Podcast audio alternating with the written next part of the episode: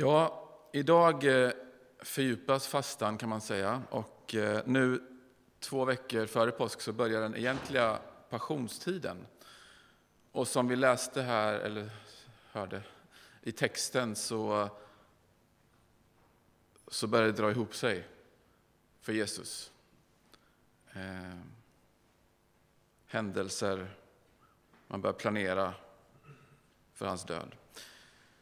Och bakom oss så ligger fasteveckorna som har syftat till, till vår rening, som det står i som det stod i texten, så att judarna före påsken renade, oss, renade sig. Ska vi också rena oss genom att begrunda frestelser, kampen mot det onda. Det är det som bibeltexterna har handlat om de senaste söndagarna. Och vi får bereda oss att fira påsk. Och när passionstiden börjar nu så, så, så, så, vänder vi blicken från oss själva till honom då, som eh, om knappt två veckor ska utföra den största handling som världen någonsin har upplevt. När han försonar mänskligheten och därmed hela skapelsen med skaparen. Johannes säger att, eh, att eh, i den här texten så säger han att eh, översteprästen Kajafas, jag vet inte om ni tänkte på det, att hans ord är profetiska. Han, för Kajafas säger så här, det är bättre om en dör för hela folket än att, folket, att hela folket förgås.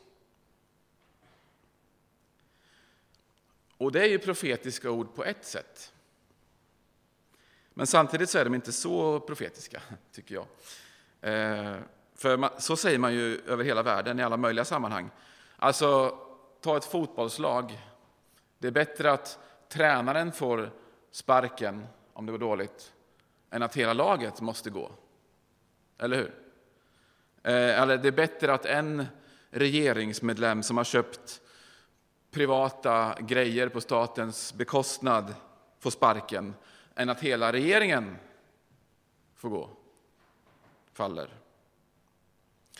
Det är lite vardagsmat, det är lite vardagstal som, som eh, översteprästen Kajafas sysslar med när han säger sina ord.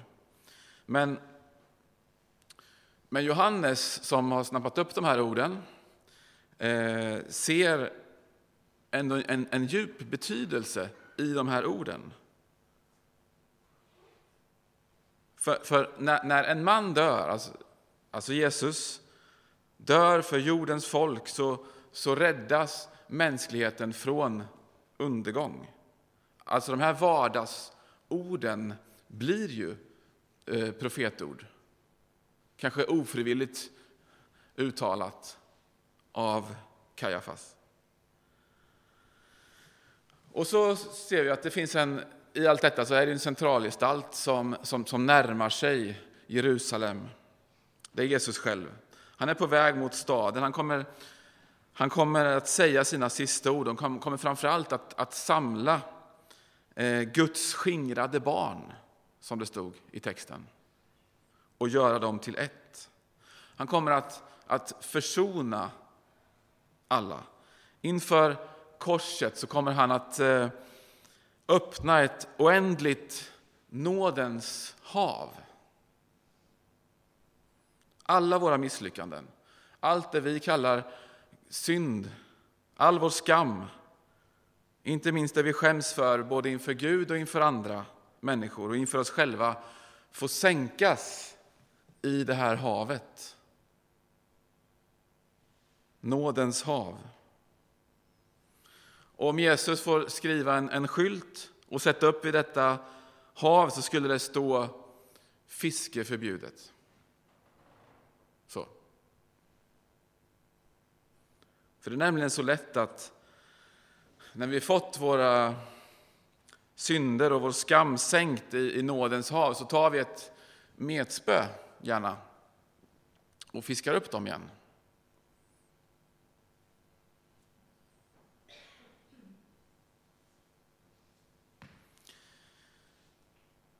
Den här tiden inför, inför påsk, passionstiden, får vi samlas inför Jesu kors. Där blir vi ett. Och eh, ni vet Dag Hammarskjöld, han sa i ett tal 1954, sa han så här. Kristi kors är den unika plats i tillvaron där alla människor utan undantag framstår som Guds fiender och där alla människor utan undantag framstår som älskade av Gud.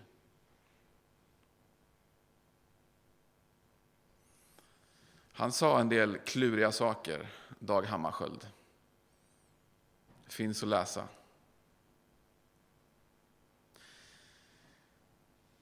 Men det är inte bara kring eh, runt korset och försoningen han kommer Eh, för att samla alla människor. Johannes har också ett djupare perspektiv när han säger det här att Guds skingrade barn ska bli ett.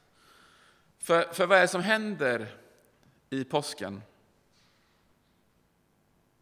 Jo, men allt som läggs i nådens och försoningens hav kommer han att samla och försona i sig själv, i sin egen kropp. Och det är inte, det är inte en fråga om en enhet, en enhet i åsikter. Alltså, för vi kan tycka väldigt olika, och det gör vi, om olika saker. Och det är till och med så att de här personliga bilderna som vi målar av, av Jesus själv är väldigt, ser väldigt olika ut från person till person. De skiftar, precis som om vi läser de fyra evangelierna som är fyra ögonvittnesskildringar så ser vi att de skiftar. Samma händelser står på lite olika sätt. Så.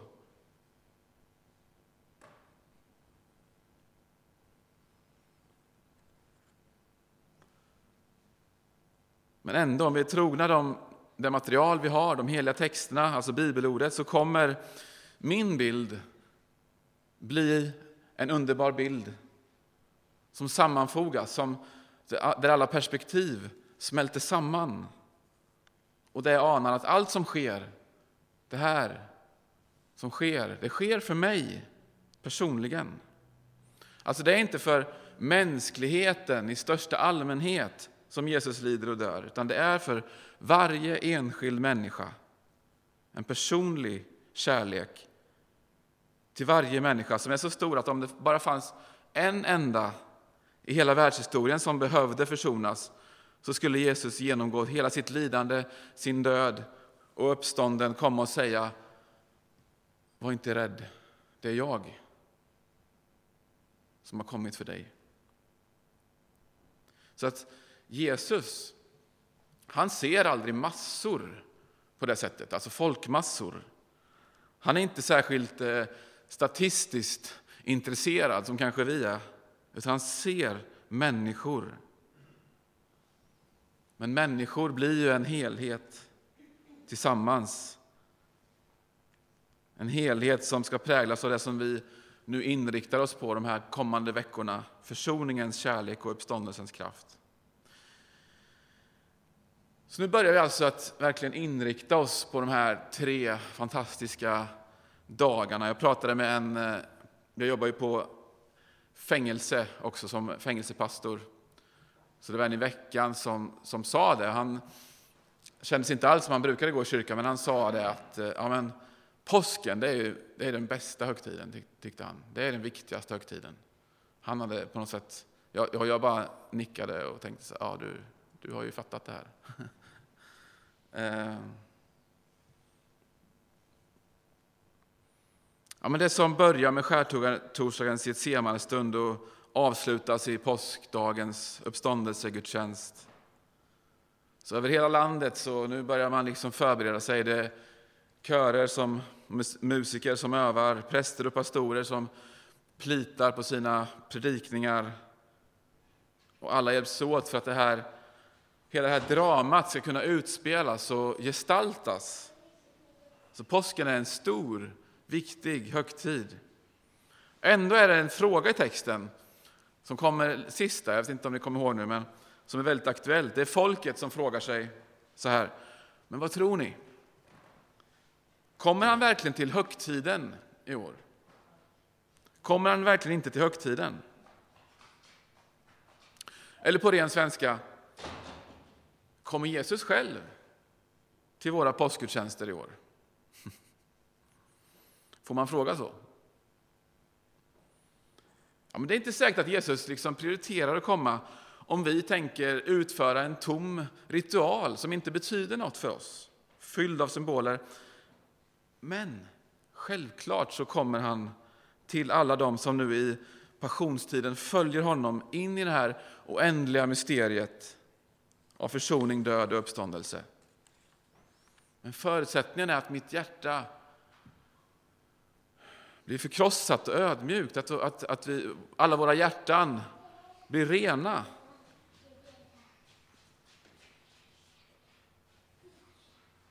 Rena hjärtan. Det kan vi inte åstadkomma själva. Jag säger det igen. Rena hjärtan kan vi inte åstadkomma själva. Det kan ingen människa göra åt oss. Utan det är bara något som Gud kan skapa. Annars hade vi alla varit som Jesus. Och det är vi inte. Men människor, vi är människor som trevar, längtar och verkligen söker Gud. Och det är ett skäl, ett gott skäl, ett fullgott skäl för Jesus att komma till våra påskhögtider. Bland längtande människor som ser upp mot en korsfäste så firar han gärna påsk. Bland människor som, som i vördnad söker honom i nattvardens bägare och bärs fram av en längtan efter honom. Där finns han i högtiden. Men inte om påsken bara blir ett tomt skal av rituellt firande och sen fortsätter livet tanklöst. Ja, men Jesus, Jesus begav sig inte till, till Jerusalem den här påsken som är ursprunget till alla våra påskar, till alla påskar för att eh, utföra några ritualer eller ceremonier, utan han begav sig till Jerusalem för att i sin egen kropp, med sitt svett, sitt blod och hela sitt känslomässiga register som vi kan läsa om av kärlek och ångest genomleva, genomdö och genomuppstå. Allt för att förvandla världen. Och Den här tiden vi är inne i den, den inbjuder oss att i stor ödmjukhet följa honom i detta. Han som utför allt detta, men också inbjuda honom att låta honom få vara en del av högtiden, vara en del av mitt påskfirande. Vi gör det genom att låta det bli den här, en djup, äkta, längtande, kärleksfull helg. Och Det viktigaste av allt är att vara ha den här längtan, en hunger efter att ta emot det som Jesus själv med hela sin person ger i påskens djupa mysterium. Och måtte Jesus komma till våra kyrkor i påsk, över Sverige, i hela världen, och jag vet att han gör det, med fred och försoning. Måtte han komma och förvandla människor med sin kärlek och förvandla var och en av oss genom sitt lidande och genom sin uppståndelse. Ett lidande som alla som lider just nu, och vi vet, vi vet alla vad vi tänker på, kan identifiera sig med. Och Jesus kan identifiera sig med dem. Han finns där och gråter med dem som gråter. Han kommer också med hopp. Han kommer med hopp och till oss, till dig och mig. Och vi får stå där inför korset försonade med honom, helt försonade med vår skapare. Jag ska avsluta med att läsa en bibeltext från The Message. Från eh, Första Thessalonikerbrevet kapitel 5. Men ni, ni mina, mina vänner, ni trevar ju inte i mörkret hur skulle det kunna ske i ett obevakat ögonblick för er del? Ni är ljusets söner och dagens döttrar. Vi lever under vidöppna skyar och vet var vi står. Låt oss alltså inte gå, gå genom livet som sömngångare som andra, utan håll ögonen öppna och var på alerten. Om natten sovs det, om dagen sups det, men inte hos oss. För vi är dagsmänniskor och det ska vi också visa. Gå ut i ljuset, nyktra, klädda i tro, kärlek och hopp om räddning. Det är inte för att förkasta oss i vrede som Gud har gjort sig besvär med oss, utan för att rädda oss genom vår Mästare Jesus Kristus. Han dog för vår skull och hans död leder till liv. Vare sig vi vakar med de levande eller sover med de döda så lever vi med honom. Håll alltså modet uppe på varandra. Bygg upp hoppet så att ni alla är med i det tillsammans och ingen blir utanför och ingen blir efter. Jag vet ju att ni redan gör detta, men fortsätt så. Amen. Tack Gud för att du är här. Du vill möta oss, var och en som söker dig, som längtar efter dig, som öppnar sig, sitt hjärta för dig just nu. Låt oss få fira påsk med dig, Gud, och eh, gå in i det här djupa mysteriet som är evangeliets kärnpunkt när du dör för oss, Herre, och uppstår. Tack Jesus för det. Vi får ta emot det i våra liv. Be att vi ska få ta emot det på ett konkret sätt när vi firar nattvarden här alldeles strax. Tack Jesus för din kärlekshandling för oss var och en. Amen.